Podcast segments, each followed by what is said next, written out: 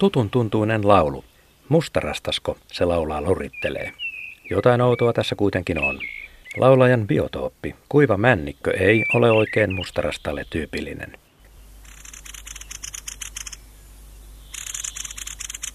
Vai onko se sittenkin räkättirastas? Räkätille luonteenomaisessa räksytyksessäkään ei kaikki täsmää. Kuivalta kuulostaa räkätiin verrattuna. Kun laulaja näkee, molemmat lajit karsiutuvat.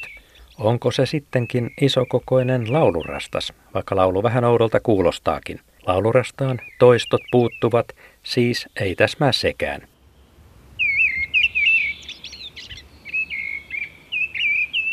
Taitava laulaja on kulorastas, suurin rastaamme.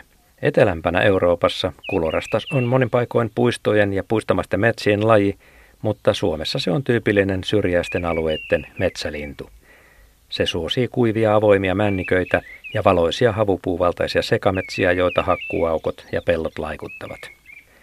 Sopivilla biotoopeilla retkeillessä linnun havaitsee usein kutsuäänestä, kuivasta surauksesta, jota lintu toistelee. Kevätmuuttoa seuratessa ja syksyn marjareissulla puolukkametsissä tuon saman äänen kuulee taivaalta varsin usein, vaikka lintua ei näekään.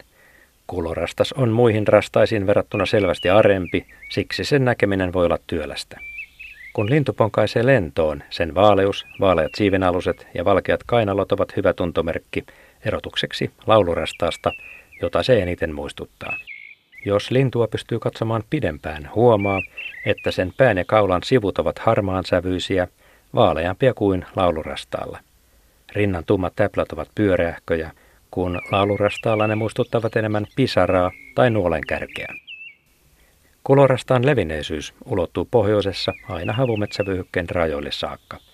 Sen pesivä kanta on viime vuosikymmeninä heilahdellut voimakkaasti.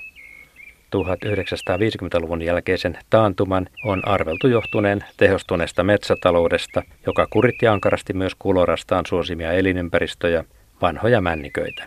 Lajin parimäärä putosi kymmenillä tuhansilla aina viiteen 60 000 saakka, kunnes se viimeisten 30 vuoden aikana on kääntynyt taas kasvuun ja ylittänyt selvästi kaikki aiemmat kannanarviot. Nyt kulorastaan kannaksi arvioidaan 130 200 000 paria. Silti kulorastas on yhä harvalukuinen rastas. Se näkyy myös lajin rengastustilastoissa. Kun yleisimpiä rastaitamme, räkättiä ja punakylkeä, on juuri julkaistun Suomen rengastusatlaksen mukaan rengastettu 150 000 molemmin puolin ja laulurastastakin lähes 90 000 yksilöä, kulorastaista vain kolmisen tuhatta on saanut renkaan jalkaansa.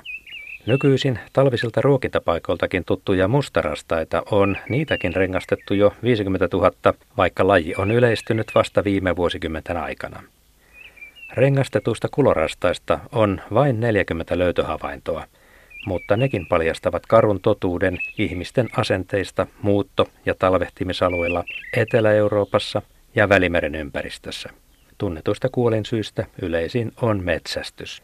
Arvioiden mukaan Euroopassa metsästetään vuosittain noin miljoona kulorastasta. Kannattaa siis toivoa parasta, jos syksyisellä puolukkakankaalla kuuluu muutolle valmistautuvan kulorastaan surahtava kutsuääni.